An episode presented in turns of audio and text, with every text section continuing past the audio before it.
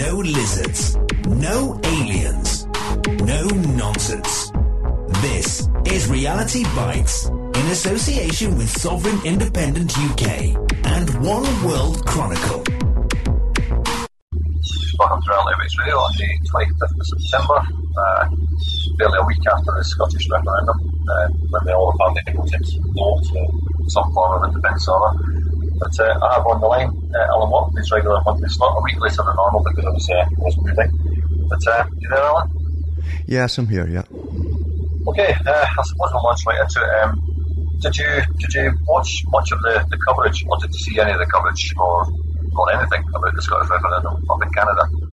Uh, not much at all. In fact, I wasn't. I wasn't really interested because it's it's a it's a red herring. Whichever way they voted, they're still under the superpower of the EU. And uh, Rompuy last year said that the, the age of the nation state is over.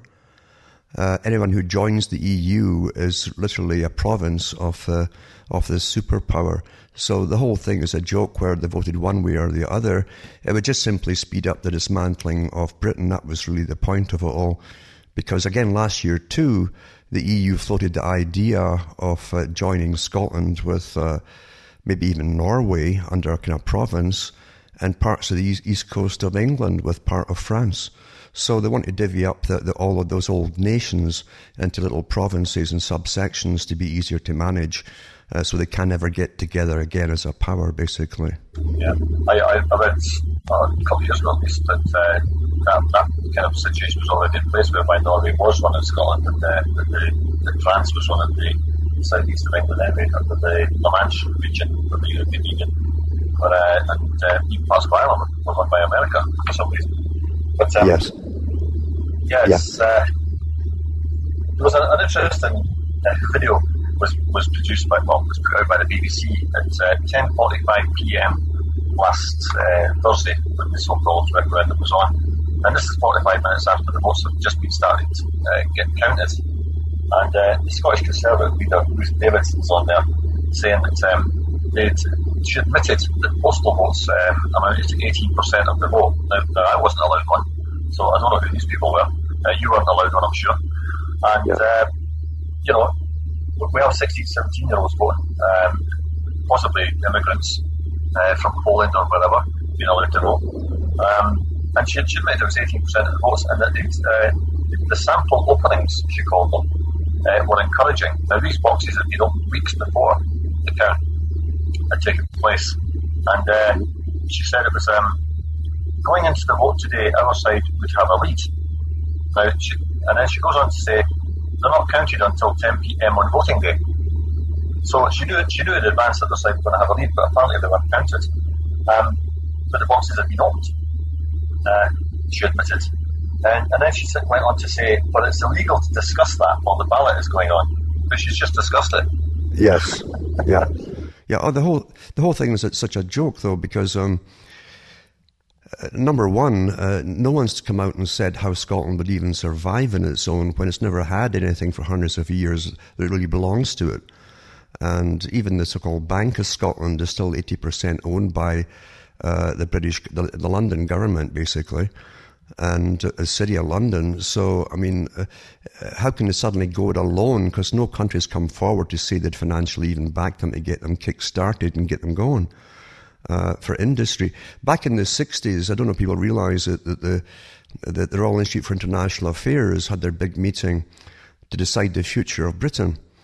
And it's all over the papers, and um, they said that uh, they were going to turn Scotland into a tourist industry, they'd completely deindustrialise it. And that was the, the plan for Scotland. And, uh, and they, they followed their plan for, for sure until uh, most were trying to get out of the country for many years because uh, it's been living in a, a, financial depression for, for about 30, 40 years. And they've been encouraged to, to get out of the country. And now, as you say too, there's so many immigrants flooding in from the EU because they are allowed to do that now that they're under the EU. They've got to accept all immigrants from the EU. That uh, who is Scottish anymore anyway? I mean, it's a bit of a joke. E- even the, the, the, the SNP government uh, has people come in from other countries who are on in, in their governments. And I heard one guy last year who I think was from India uh, who belongs to it, saying that he, was, he would be put in charge of the distribution of foreign aid to foreign nations. And I thought, where's delusions of grandeur? The country can't even look after its own, it's so damn broke. And he's going to give cash away to third world countries. Uh, charity begins at home. So it was such a, the whole thing was such a farce. Uh, um, even when the Soviet Union supposedly suddenly just changed the, the story we're given in the West, uh, they sent over guys from the US Federal Reserve and from the, the City of London, the banks, uh, to kickstart them off and get them into the so-called capitalist system. That's how all the specially chosen oligarchs over in Russia ended up with all of the shares, basically, that were supposed to be distributed to the people uh, because everything was state owned. Uh, but, at least they got a, a start off. And no one's come forward at all and said how they'd even help to run Scotland to get the financial structure, go and get some industry in the country and all of that. Because the plan is not to ever bring industry back to those countries, as you well know.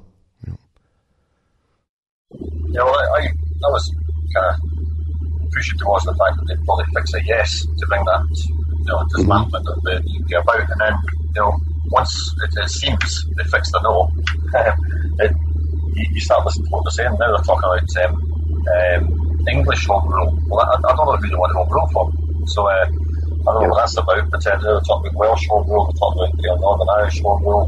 So I mean, mm-hmm. this is this is the, the bigger breakup than was initially kind of viewed, even if Scotland yes. went on its own anyway. So, yes. and uh, the evidence is mounting that uh, they did fix a no uh, to bring this about. Mm-hmm. And now, now I read today uh, that the, the Yes campaigners, if you want to call them that, are now planning these massive rallies with uh, you know up to 10,000 people. Uh, there's one planned for next week, and I think there's another one planned for November. Um, and I'm just wondering if they're trying to instigate violence here and uh, set, set Scottish people against each other. Uh, because there's al- already a big sectarian problem with uh, a unionist kind of element to it anyway. And yes. Perhaps they're going to go down that road. Um, there was a question in the chat box here along those lines. Do you think you know, you know, spreading information alone is going to do this, or is it going to get violent? Well, you know, we already saw some violence in Glasgow, apparently. Mm-hmm. Um, whether that was staged or not, I, I don't know. But uh, there was uh, an image put around of a, a young girl wrapped in a saltire, surrounded by a, a gang of youths or, or you know, middle-aged men or whatever. Um, they were running about with Union Jacks and they were, they were ripping the scarf off the saltire off her back as if to say, you know, there is no Scotland anymore, kind of thing. Yeah. Um, I don't know if that was staged or not because I, I don't know what cameraman's going to stand by and allow that to happen. But uh, there you go. Um, do, do, you think there's, there's some element of, of kind of a possibility that, that, they are trying to instigate some form of violence to bring in some some more draconian legislation because the, the, only two parties that seem to have any kind of clout in Scotland and who are organising these rallies are the, yeah. the SNP, which is a, basically a communist party anyway. Well, well the, the, whole thing is it's such a again it's back back to the farce thing because even the SNP, when you look at the people who are in it, they're all international socialists. Internationalists are sworn to internationalise and do away with the nations. And here's the guys at the top of the SNP pretending to be nationalists to get your country back. It's, it's a complete farce. It's a Trojan horse, you know.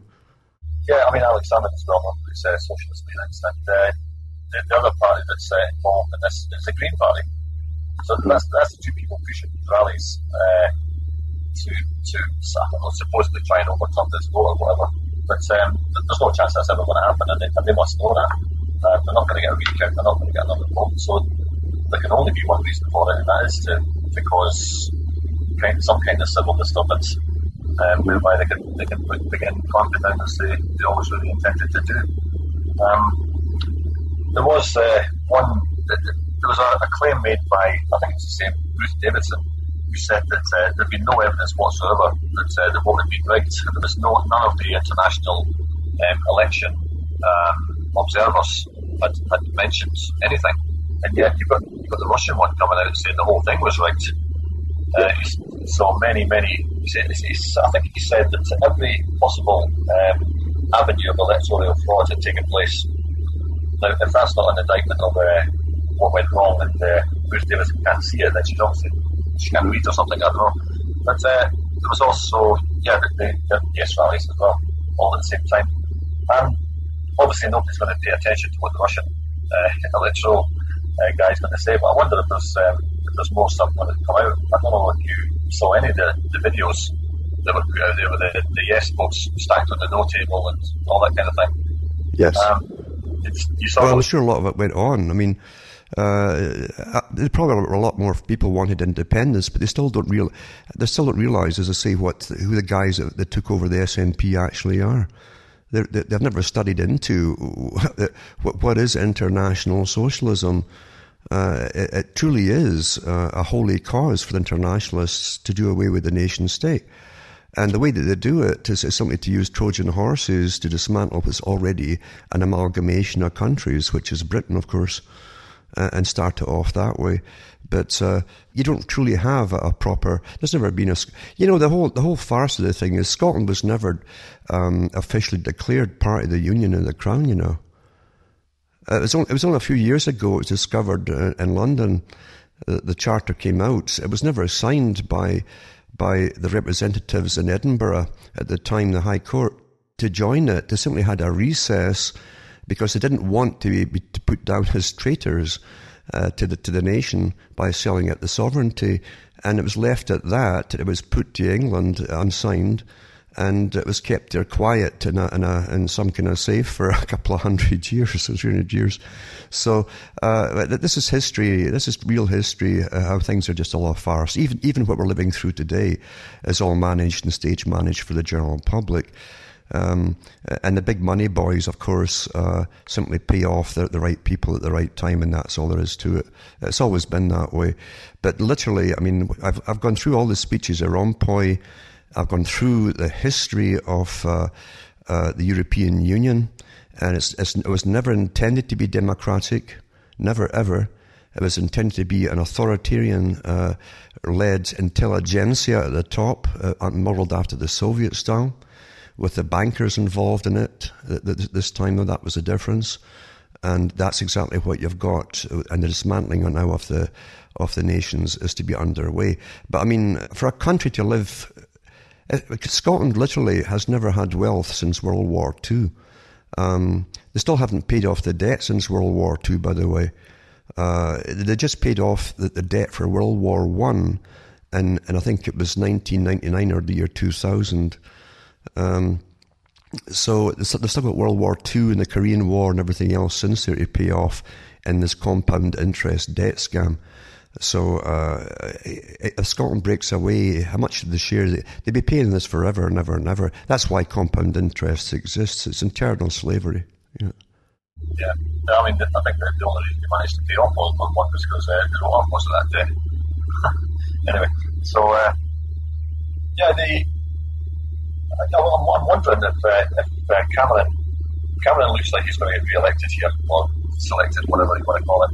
Um, so he's, he's, under this kind of uh, obligation, supposedly, uh, given that he's going to hold a referendum on EU membership. Now, of course, they can, they can rig that if they want to.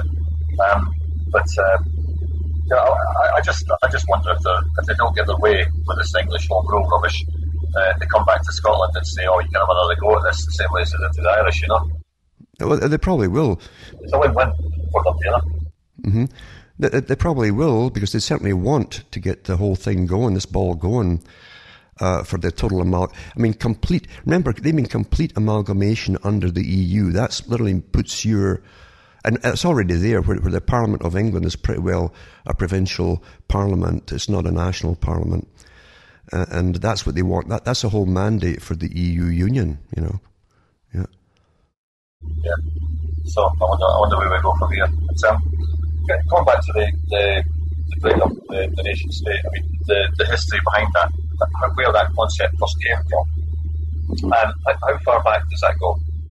Uh, it's back to the, the, the, early 18th century, and um, that was the whole idea with the Union of the Crowns.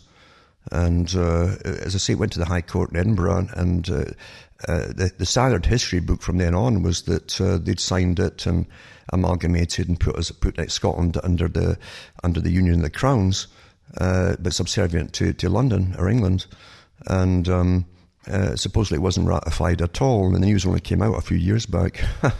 so, uh, you know, I always look back and say, does it really matter? Because uh, the same cons that happen today worldwide on national and international scales were going on back then too. It's always been the same. History literally is a, is a, a made up nonsense uh, as far as reality goes. And it's only centuries later sometimes they can actually tell you a truth because no one cares by then. You know. I've, I've been told a lot of people here in the States that the exact same thing was on here, that they, the whole thing was on here. But my girlfriend here told me they didn't even bother to count the Muslim dollar all this time. So, uh, you know, uh, it wasn't important enough. But, uh, yeah, I mean, uh, it's, it's when, you, when, when you kind of look at what these people are saying, it, there's, there's so much um, information put out on both sides that the whole thing is just set to confuse everybody. Oh, absolutely, absolutely, totally confusing. And I was looking into uh, that uh, the one that took over from Salmond, and I would laughed too. I said uh, one of my talks last weekend. I says Salmond is the top was the top guy, and then uh, his second in command was Sturgeon, a woman called Sturgeon, which is a fish. I say something smells fishy here, you know. And, and, then she's married to the guy for the SNP who handles all the financial affairs and all the borrowing. I mean, it's all in the family type of thing. It's all the old story.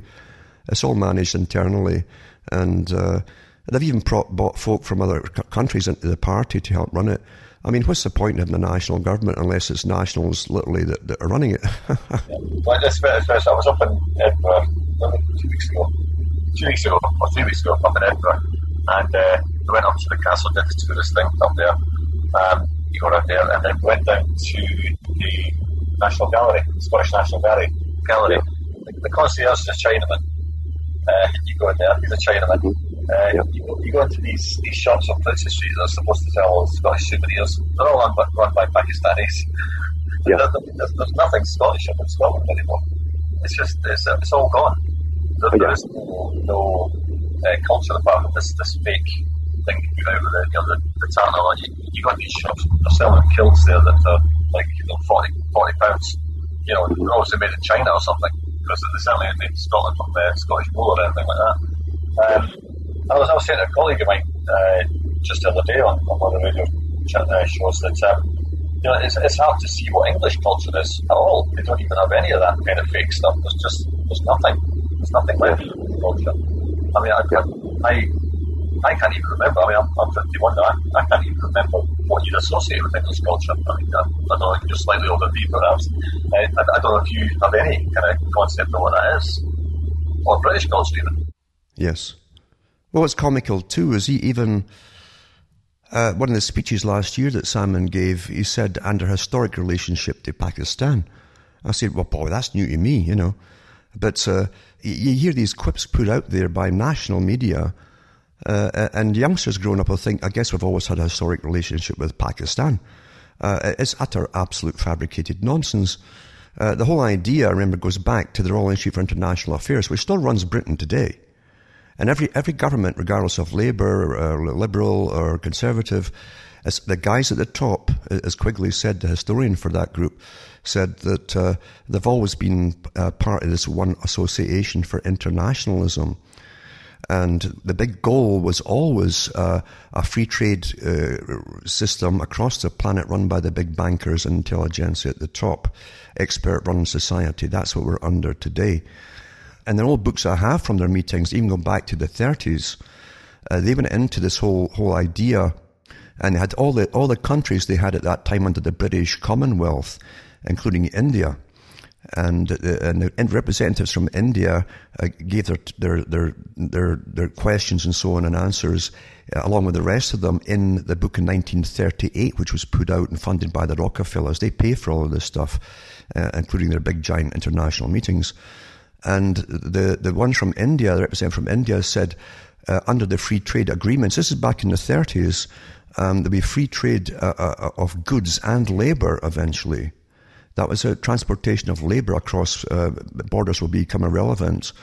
And they said that when will we be allowed then to immigrate into places like Britain, you know, and England, Scotland, and so on. And they said it was too early at that time to do it. It might take another 40 years or 30 years before they can soften the people up to accept that coming in. And that's exactly what they did. Um, I mean, we're living in a big long timetable, and I, I've never ever forgotten the, the fact that we are in a timetable, and these guys work in generations to get what they want. And again, Quigley talked about that. He said parties come and go. He says, as long, as long as the guys at the top all belong to the same club, they're sworn allegiance to this international club and the goals of it. He said, and the big foundations which back them, uh, that run all the NGOs, non-governmental organisations. He says we can't fail, and he said um, he said because people are short-term thinkers and planners. They, if they can't do something in their lifetime, they give up. Whereas a foundation and a club and a society can have its mandate and it can work for centuries under the, going forward for the same beliefs and tenets and plans and never change and get what they want. And that's what we're living through. And we have been doing, going through this for centuries. Yeah. It's, it's, it's, it's uh, you know, there's, there's, so much going on. this, this Scottish vote thing stuck in the middle of it. Uh, you, they started bombing in Syria again. They said they never, they never do that. In, you know, America, Britain. Yep. And now, now they're talking about boots on the ground in Iraq. No, and nobody's paying the slightest bit of attention to it. It's all been oh, Scottish referendum, Scottish referendum, Scottish referendum. Mm-hmm. And, uh, and now we've got this uh, farce of a climate uh, convention uh, with um, so many thousands of attendees all flying in on private jets and all the rest of it. Um, the I think it's a, the rally in um, California, and they, they bust in 550 busloads of activists, uh, and no mention of a carbon footprint for those guys, of course. But um, mm-hmm. so, somebody uh, put up, I think it's PJ Media, uh, they interviewed Robert F. Kennedy. I, I, I, we're changing tack here a bit, but it kind of falls into the communist kind of thing. Um, Robert F. Kennedy Jr. And he's on there talking about um, people who deny climate change should be jailed, you know, again, and, and they should be treated as war criminals in The Hague, all this kind of stuff, the same way as war criminals in The Hague. And uh, the, the presenter said, well, what about politicians? He said, oh, no, no, no, you can't, you can't blame them. It's the, it's the individual, you know, that has to be held responsible. And then uh, she tackles him, or somebody tackles him later on, and he's uh, asked him to give him his mobile phone, you know, and he said, because of all the you know the, the equipment that's, that's used to you know um, fuel the mobile phone engine, the, the masts, all the electricity, all the rest of it. He said, no, no, I won't do that. He said, what about your car? And then he starts attacking the questioner, you know, and then the, the, the, uh, the gatekeeper comes in and tries to shut her up. Uh, he tries to grab the microphone off her, and you know, all this stuff. It's, it's okay. It's okay for everybody else, but not them.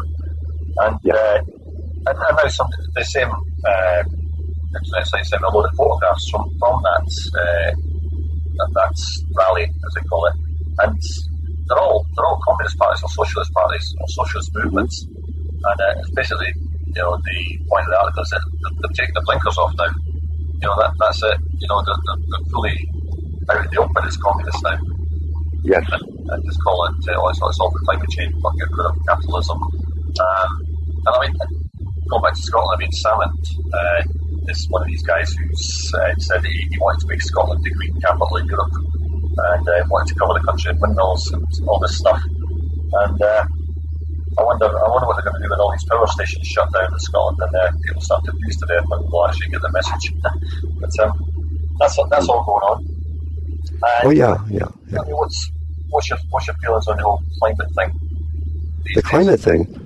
Yeah. Well, the, the, climate thing is nothing new. It's been going on since a lot of the publications came out about it by um, Teller. He was a scientist who came up with the H bomb uh, way back in the, in, in the, late 50s or whatever.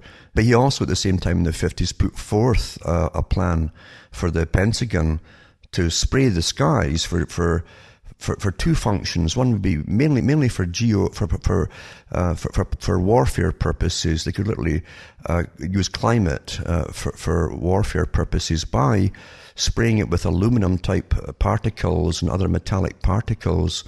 Which would cool the planet. They could they could bring on famine or rain, or they could dissipate rain depending on the mixture they used, and give you drought and they could also divert the jet stream by using uh, ELF waves, uh, extremely low uh, frequency waves, uh, along with aluminum. It make it, in other words, the atmosphere would be turned into a big circuit, very con- conducive to, to, electronic circuitry or, or, or, current, I should say. And they also said at that time uh, that this, this also had effect on the human brain. So you could literally conquer nations. It would make all the bombs obsolete. Uh, conquer the nations by either tranquilizing the public, making them docile, etc. Um, and at the same time, you could uh, bring down enemies by diverting rain from them. It's interesting that even Iran has been getting a drought for a long time now because the water's all falling in the, uh, way off, way offshore uh, and one of the seas there and getting diverted off. Same thing's happening off California too, by the way. Uh, it should be dumped on California, but it's not. It's all getting dumped in the Pacific just before it hits it. So this is exactly what Teller talks about. And uh, uh, we know that they've used uh, weather warfare uh, in Vietnam and different places too. But this is a geo, this is a worldwide plan uh, for, for for a global control. And I'll tell you, there's an old movie now. It was it was the Highlander 2. I don't know if you remember that movie.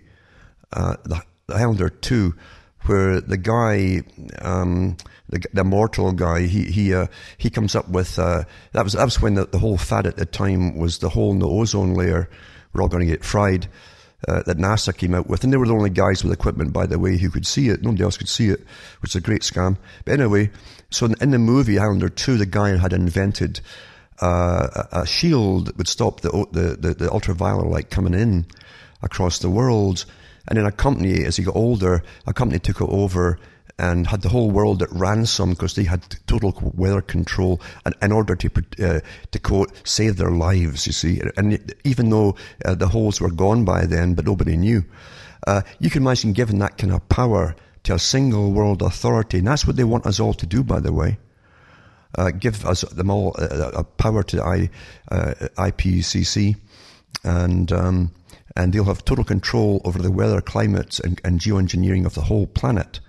Now they came out a few months ago at their big world meeting and said that if we don't, uh, if we do sign on, even though they've been doing it and they won't admit to it, uh, they've been doing it steadily since 1998 across Canada at least.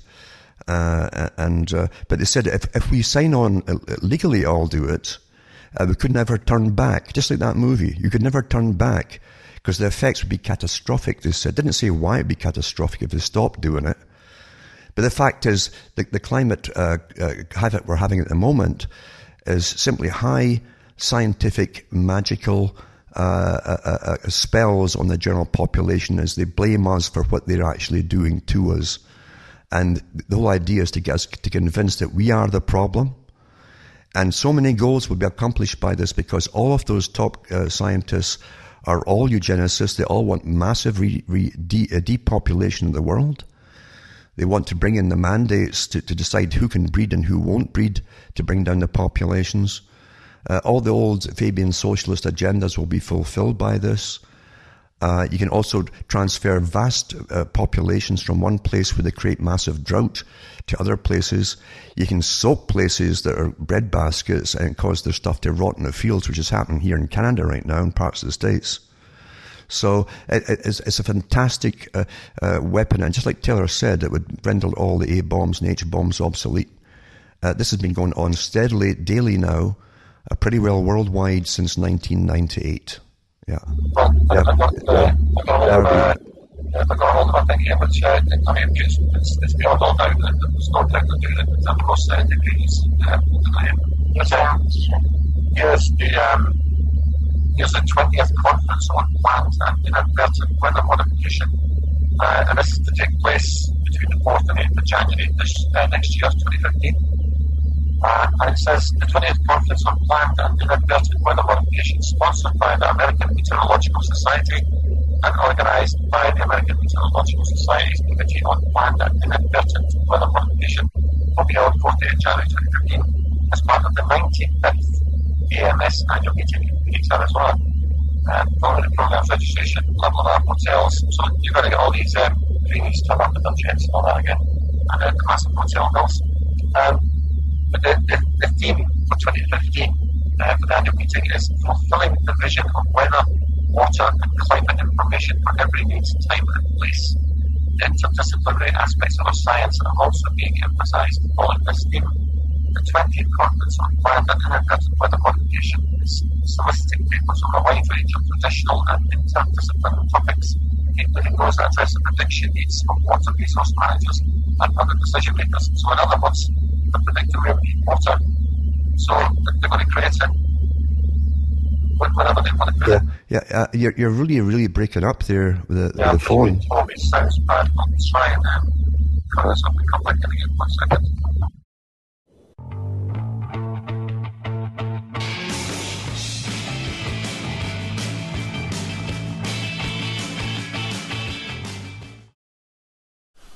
Okay, we're, we're back live, hopefully, and uh, people can hear me a bit better. Um, we were just discussing the the 20th conference on planned and inadvertent weather mod- modification. Now, I, you know, I had a kind of rough idea of what inadvertent meant, but I thought I'd look it up in the dictionary, and it says non not intended. So I mean, yeah. w- when when they're talking about, you know, uh, oh, these storms just appear from nowhere. Um, well, maybe that's an, a consequence of uh, inadvertent weather modification, or uh, you know, the, the planned variety. I mean, they, say it's planned and inadvertent. They're not saying they're not doing it. That's right. And you remember too, you got to remember too, there's big investment in this geoengineering. Massive. I mean, look at the chemical companies alone and the mining companies that are involved for all these metallic particles of barium, there's even strontium in there, and aluminum oxide and various other things too. They're, they're talking about adding sulfur too, which will really kill us off quickly. But uh, to save us, of course, they might kill us. But uh, the thing is, too, uh, it's a multi-billion dollar, probably a trillion dollar industry worldwide. Uh, big investors, and the same investors will be involved in the futures market. Now they have the foot up on the on the on the global market, where they can literally uh, bet. They're put massive bets on what con- countries are going to have a a crop failure because of drought, and what countries will go have crop failures because of flooding. Uh, it's a perfect system where you can literally make the future happen if you're an investor and be guaranteed a winner because they, will t- tell which countries will be left alone, which I'm sure they'll make sure they're left alone, uh, which will produce all the, the, highly expensive vegetables and everything else, you know. So this is a great, the greatest scam ever. The, the, the power they'll wield, uh, they do wield already actually for, for this. Uh, just the other day, I, I noticed that uh, um, parts of the, the US, uh, bordering Canada, uh, on this side here, going down from Ontario all the way down, uh, they've been getting soaked as well, so much so that they've got a shortage of firewood this year, just like up here, because um, the companies themselves couldn't get out to log. There's so much mud and, and rain and all the rest of it, and you can't cut safely uh, with, with, all this uh, slimy stuff when you're walking around with a chainsaw. And uh, uh, so, and then the long, long winters we're getting now, two extended winters, we're right into mm, April, in fact, this year, uh, we were getting uh, 40 below, 40 below degrees up here. I never heard of before. Uh, just uh, just uh, uh, last Thursday there, it was uh, four degrees before freeze, uh, below freezing here. This is September. Never never happened before. Yeah. Yeah, I mean, yeah. going on with this this conference, the, the, some of the subheadings here are joint sessions are planned and papers are encouraged in the following areas: climate engineering, or ad- advertent climate modification, which is the planned variety, um, with the seventh seventh symposium on aerosol cloud climate interactions. Uh, impacts of anthropogenic aerosols on clouds, precipitation, circulation, and severe storms. So they're basically they're, admitting there that this is man-made aerosols um, causing severe storms. That's right. Um, uh, as always, papers are encouraged, but not limited to the following areas.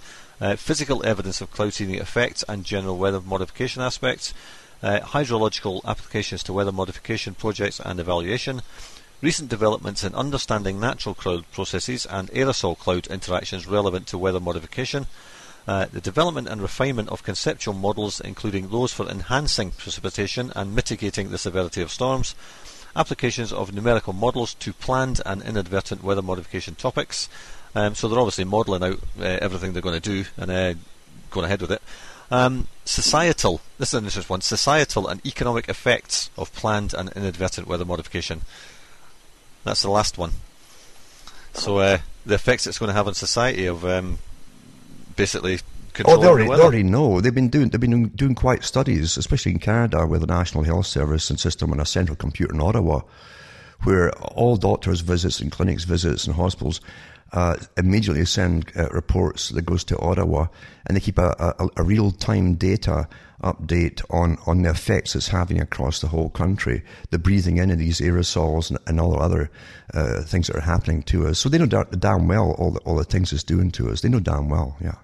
Yeah, I wonder. I wonder if that's who they're getting their papers from, from some of these uh, high up doctors uh, reporting the effects, or yes, you know, whatever. Yeah, uh, yeah but I mean, uh, it's there in black and white. It's it's admitted they're doing it, uh, and mm-hmm. it's also admitted that they don't know what the, some of the effects are. Oh, they do know. They don't know. They know all right. Uh, they've known for. I mean, it's quite easy to do a search and look into aluminum oxide effects, just breathing that in. Uh, barium, same thing. Uh, sulfur for sure. And you'll get constant bronchitis. You can't clear it up. But keep uh, treating it with different things. But uh, as, as, soon as you stop the antibiotics or whatever, it's back again because you're breathing in highly uh, high contaminants and irritants into your, the linings of your lungs and so on. Kills off the alveolar tissue in your lungs. Uh, but apart from that, too, you also have the mental problems because um, the, the, aluminum oxide goes to the brain, you know, and it causes presenile dementia. It's, all, it's been known since the 1970s it does that. Barium is much the same. So these things all have their toxic effect, and they're, they're damn well aware. And they'll be monitoring in real time all, all the, the increases in all these things and keeping it quiet. I noticed in, in the late 90s when they started spraying heavily, and I talked to pharmacists because I could see by, by, by my own observations, uh, pharmacists, uh, uh, uh, what the biggest sellers were. Asked, I'd asked them questions, uh, any increase in anything. And the biggest sellers today are all kinds of antihistamines and so on because of nasal problems, bronchial problems, um, uh, phlegm problems. Uh, uh, that's their biggest problem today since this all started. So they know damn well. Now the thing is too, the mental problems, as I say, uh, in the early tests they did with the ELF, because they're using the ELF along with it, that's all the, the magnetic uh, waves and so on, to stimulate uh, uh these particular uh, formation of clouds as well and alter the jet streams. That came out with the HAARP documentation. They admitted they could actually alter the jet streams. They could take rain away from an area, dump it somewhere else, or bring rain to your area. Well, that has been happening for the last few years and um, and also too, uh, the ELF uh, had effects on on uh, human beings and and domestic pets, by the way, because they tried they tried they did a big survey, uh, and I think it was Maine was it the country the, the, the state that they chose to, to try it on uh, back in the 90s using electromagnetic waves from the HAARP and focusing it on that area and they had a massive rise in, in uh, domestic violence, uh, domestic animals biting their owners, uh, even cattle were going crazy in the fields. And then, then when, when they altered their frequency just a, just a tiny little bit, um, then they make the people all passive. And this is all reported through social workers, police, and hospital visits, and veterinarians. And so, so they know exactly what it does to us, depending on the frequency they choose to use. Yeah. Yeah. I was more talking about the, the inadvertent effects of, of what they've done to the weather. Do you, do you think they're fully aware of everything that they're, they're doing and how oh, it affects absolutely. Absolutely. In fact, they, they, they'd know all before they started it because they've done it on testing since about the 1950s on select areas, on, on small areas, yeah. And then they follow up always, they always follow up by testing the population that they've tested things on, yeah. Yeah. yeah. I mean, are there, are there any, any areas of the world where this isn't going on? that you know of? There, there were some. In fact, I get stuff from all over the world uh, about it, and uh, uh, there were some places that weren't getting it directly. They were getting stuff blown over, like Switzerland, but now they're getting it too. Uh, probably so, so, so. I noticed at the time, '98, I think it was. Uh, some of the countries, including Canada, signed something called the Open Skies Treaty. And it was very confusing what it was. It's a little paragraph. You couldn't find any data on it. But then when I did get anything at all about a year later, it turned out that it was to allow foreign pilots for the military uh, planes for the first time, supposedly under the guise to, to check that you weren't building nuclear plants or, or, missile plants and so on. This was the this is the, the con that they used, and but that was that that, that went along with, with the, the heavy spraying starting too, because it's an inter- international forces that are doing this. Uh, it's too much for one particular country's air force. Uh, and so pretty well every country in the world signed on to it. I know that Iran, right, as for the last few years, has been getting heavily, heavily sprayed and not by themselves, and all their water's getting dumped well away from them, so they're, they're going through a drought. It's a great. Remember, it was designed initially for weather warfare. Yeah, it's been it's been going on since uh, I believe the forties. Is it forties or fifties? Uh, yeah, in the forties they tried it for sure. Yeah, and then in the fifties they really stepped it up. In the seventies they had a big they had Vietnam to test it all out on. Yeah. And they did test out there and, and dumped lots and lots of rain on the trails there to make it so muddy that the, the cotton couldn't move through it. Yeah. Yeah. Uh, I mean, I, I, don't, I don't know how we, we can ever stop this kind of thing going on, but uh, I mean. You can't, because you see, the thing is, your governments are not your governments, they are puppet regimes. All of them are puppet regimes. How you get on in, in politics is not to know anything, is you get on and you get up the ladder by knowing what questions not to ask. Yeah. And that's how you get up the ladder, yeah. Mm-hmm. Yeah, I mean, in terms of uh, like pilots or or people like that, I mean, is I mean, is there any way that uh, oh, even somebody in the military, I don't know, who who suddenly develops a conscience I mean, do you, do you, ever see any of these guys being able to come forward and say this is what's going on? And uh... no, they're all threatened by the loss of their jobs. I have folk who in the, in the, some, some of the big, big, airline companies who see it all the time, uh, but they can't say anything about it at all. Yeah. Mm-hmm. Yeah, well, I mean, I suppose I think it's all pilots are under the Official Secrets Act, aren't they? Even domestic yeah, airline well, pilots. Everybody's in, they're all they're all threatened with losing their license if they say a thing. Yeah. That, that's the big one. Is this whole system works on blackmail. The, the whole system we're living in. Yeah. Yeah. It's amazing these folk can go home and face their families knowing that they're they've just dumped a load of chemicals on them. Uh, you know, yes, uh, uh, and what's interesting too is that some of these pilots they send me all the photographs uh, from the big airliners and so on. Um, they're giving all kinds of excuses too. When their biggest problem right now is coming into big, big areas like North America and they see it heavily, heavily sprayed. Why would they be spraying especially over populated areas? Eh? Why, if it was for weather control, you'd be spraying it all over, the, which they are to an extent. Sometimes they'll even spray it offshore in countries like Britain uh, and let it blow across uh, to, just to throw you off. You won't see the, the trails directly sometimes. But uh, in big, big uh, continents, you've got to spray inland. And um, it's quite interesting to see that the pilot's biggest problem is actually seeing the landing now, the landing strips, and, and so on, and uh, that, that, they're all complaining about this amongst themselves. And I get all the info fed here. Uh, they're fed nothing by the towers that guide them in, and uh, it's just they can see it all on their with their naked eye as well. So um, they're, they're, depending totally upon computerized navigation to get them down. Yeah. Yeah. I, I, um, I had somebody having a go at uh, some of the folk in the chat box a couple of months ago uh, regarding the, the fact that, oh, well, you know, these things used to come out the back of uh, World War II bombers, etc. And uh, I got a hold of some documentation from uh, some some documents and, and, a book as well, which was written about the Spitfires and the, the engines they used and the, the Lancaster bombers and stuff and pointed out the fact that they were burning something like 21 litres of, or 21, 20 gallons of oil an hour or something, and that mm-hmm. was what was coming the back of it. And a, fr- a friend of mine went, went down to uh, Duxford where they have the air show and spoke to some of the engineers down there, and they, they actually were good enough to start this thing up for them on the ground. And all this soot and everything came out the back, and you'd say, "Oh yeah, well that, that's that's a proper chemtrail, and it's black. You know, it's not these white things we see in the sky." But um, that's right.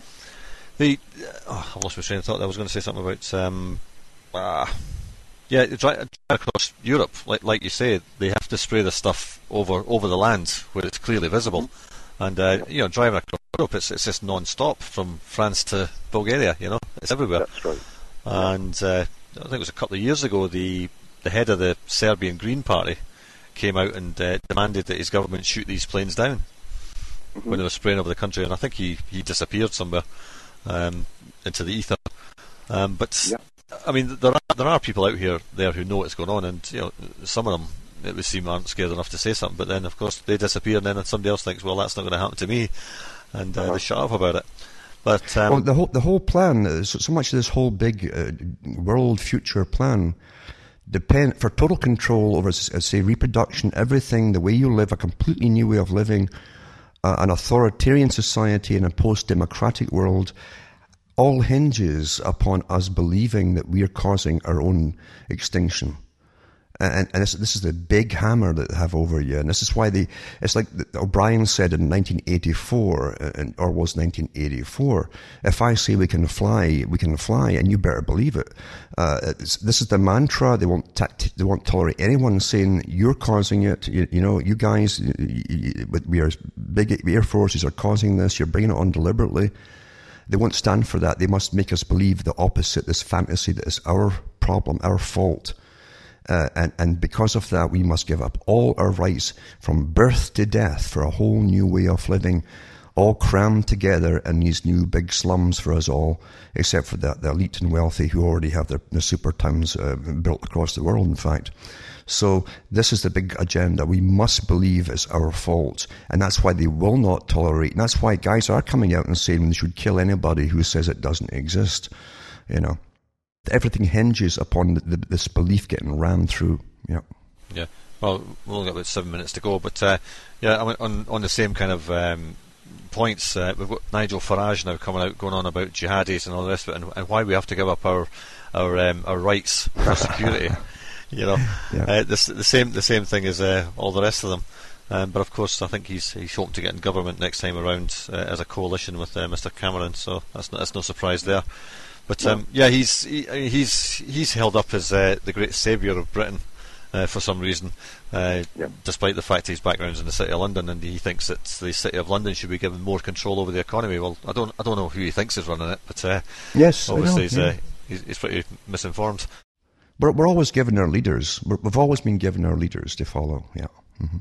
They'll, they always say, they always say to begin with, 100% of the time, to begin with, they'll always say uh, what we all know is happening just to get you on board, and then they start divert off like the Pied Piper, and you start following them. That's this, typical standard, very ancient agenda right up to the present day. Yeah, they give us our leaders. Yeah. Mm-hmm. Okay.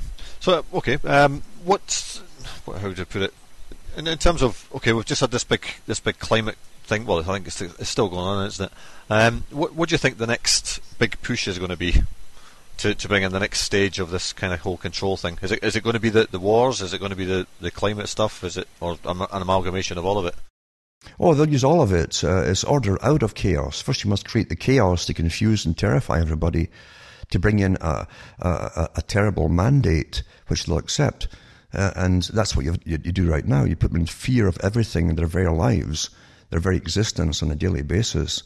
Uh, food shortages, hyperinflation, wars, immediate extinction by jihadists, whatever it happens to be, put it all together, and then they bring out their, their, their saviors with their policies for a whole. Remember what they said? To Al Gore said, a, a radically, completely new way of living. They mean it. It will be totally unlike anything that's ever existed before. Yeah and, and it's all planned. Yeah, yeah, yeah. Even, I mean, even the past ten years of my life, I've, I've seen the changes. Uh, I mean, just just going through airports, and I mean, pe- people must must notice it, but uh, seemingly they're oblivious to it. Um, we came through um, Gatwick uh, last week, a week a week or so ago, ten days ago, whatever, um, a week ago, and you know, you go through there, uh, and for a change, uh, I didn't get stopped, but my girlfriend did and searched. Uh, despite the fact, despite the fact that she was in one of the airport's own wheelchairs, they searched the wheelchair. Yeah. You know, and you think, well, hold on, you supplied that. If you find something in it, you know, you're to blame, not not me, not my girlfriend. And yeah, uh, yeah. and and then of course you get the um, the rather uh, masculine-looking woman uh, wants wants to grope her. Uh, uh-huh. So much so that she had to do it twice. You know. Yes. Uh, and uh, I, I, get stopped virtually, well, nine times out of the last ten travelling on my own, I've been stopped and searched. Mm-hmm. And uh, the only other times I've not been searched is when I've been travelling with somebody else and they've searched them. Yeah. So, uh, you know, I don't know if that's a if it's a way to wind you up or whatever, but uh, I, I, stood I stood beside her when I was when she was getting searched, and the the the again the Pakistani security guy uh, said to me, um, "No, you, you you can move on, sir." Uh, she's all right. I said, well, in fact, she's not all right. She doesn't like being groped by another woman. Mm-hmm. You know, she's not all right. So that I'm staying here. And uh, and then of course they searched they searched two of her bags, just just to you know rub some mm-hmm. salt into the wound, as it were. But yeah. um, it, it, I'd, I'd say I'd say possibly fifty percent of the the security staff in the airport are Muslims. I, I know. And you, I know. You know, yeah, and you're yeah. thinking, what's what's this about? You know, obviously it's to wind you up, but uh, you know, you're thinking, well, hold on a second, I should be searching you. You know, it's, it's yeah, exactly. You know, so um, Everything's turned upside down. You see, all logic's turned upside down. All the contractors for the taxis companies in Britain and elsewhere, in Canada as well, are generally put out by Muslims to Muslims. Muslim, yeah, companies. So, so what's what's the score where all should be terrified of Muslims? I mean, who who's kidding who here? You know. yeah, you, you you wouldn't get in a cab, would you? I mean, I, I we went down to visit my mum and dad, and this this conversation came up about. Um, I can't remember who they mentioned, but they mentioned somebody about terrorism and stuff. And I said, Dad, it, it's all a joke. I says, if you wanted to cause real terror, you walk into a Tesco's and you blow yourself up, and every supermarket in the country shuts down within an hour. yes, yes. You, you don't go to an airport, you know. And, and, Yeah. uh, it, but they just don't get it. It's it's funny. They they, I mean, they're, they're fully compos mentis, but um, they still don't get it. You know, and you can't say, They, well, they don't, they don't get it, but I'll tell you, if, if you look at the Agenda 21 program and the Millennium Project, they, they talk about eventually uh, you, you, you have to be put in your own uh, deliberately planned uh, system of, of communitarianism, a little community that you live in, and you'll work in, you'll be born, and if they allow you to be born, uh, and you'll work in, in the job they give you till you die, and you won't go outside that area. That there should be no private vehicles, simply essential vehicles only. But they're also talking about international travel will be totally restricted to essential travel only. This this is the system that they're bringing in, and, and everything is on their way to make it happen. Yeah. Yeah. Um, I mean, go back to um, what uh, Robert F. Kennedy Jr. was was saying at this uh, climate convention. He said that uh, uh, the car manufacturers should be forced to build cars that will do 40 miles to the gallon, uh, or um, build electric cars. But there was no mention made, of course, of what's going to produce the electricity to to fuel up these cars. No, it all comes from atomic energy, uh, and uh, it costs a, an awful lot more because a lot of, of the energy is lost in heat, as you well know, as you charge. So it's one of the most wasteful things there is, but that doesn't matter. Uh, the whole point is to make it appear that they can't, it's unsustainable uh, using gasoline. That's that's as long as the appearances work, we'll all we'll all sign our lives and our futures away. Yeah, we're terrified. That, that's what it's all about. It's all um, magic in a sense. A magic spell is simply by uh, um, giving the illusion of something and making the people believe it. And, and that's what all this is about. Because everything, as I say, for this whole world agenda that's led up to this period in time in history hinges upon us giving up all our rights to save ourselves, that we are the enemies, as Club of Rome said. Humanity then is the problem, is the enemy. And they must therefore uh, cull the herd, bring down the numbers drastically, uh, and manage our lives from birth to death, like GIRFEC in Scotland. Uh, a, a government appointee to every child born who'll literally quiz that child as they grow up to make sure they're politically correct and they believe all the right things. 1984, just like Winston, Winston saw, uh, you, must believe what you're told and parrot the party line, or else you die. Yeah. Well, uh, for- fortunately, that uh, the official start of GIRFEC has been put back to 2016, I believe. And uh, my my grandson was born a couple of weeks ago, so uh, he's he's outside that, fortunately. Um, but yeah, that's yeah, that's the way we're going certainly. And uh, unfor- unfortunately, the, the young people in Scotland all thought they were they were voting for some form of independence um, in in the true sense of the word. But uh, you know, unfortunately, they were never going to get it. So that's that's where we started off. That's where we should end, That's I right. suppose. Um, okay, Alan. Uh, great to talk to you again, and um, we'll do it again next month. Whatever. I don't. We need to sort of uh, next month's date. I think we're kind of we've gone off off our timetable as it were. But uh, whatever date suits you. Whatever date oh, suits oh, yes, okay, we'll, we'll figure that out. Yeah. Okay. Okay. Thanks again, Alan. And uh, Take talk care. to you soon. Take care. Bye now. Cheers now. Bye bye. You're listening to Awake Radio, straight talk for the awake and aware.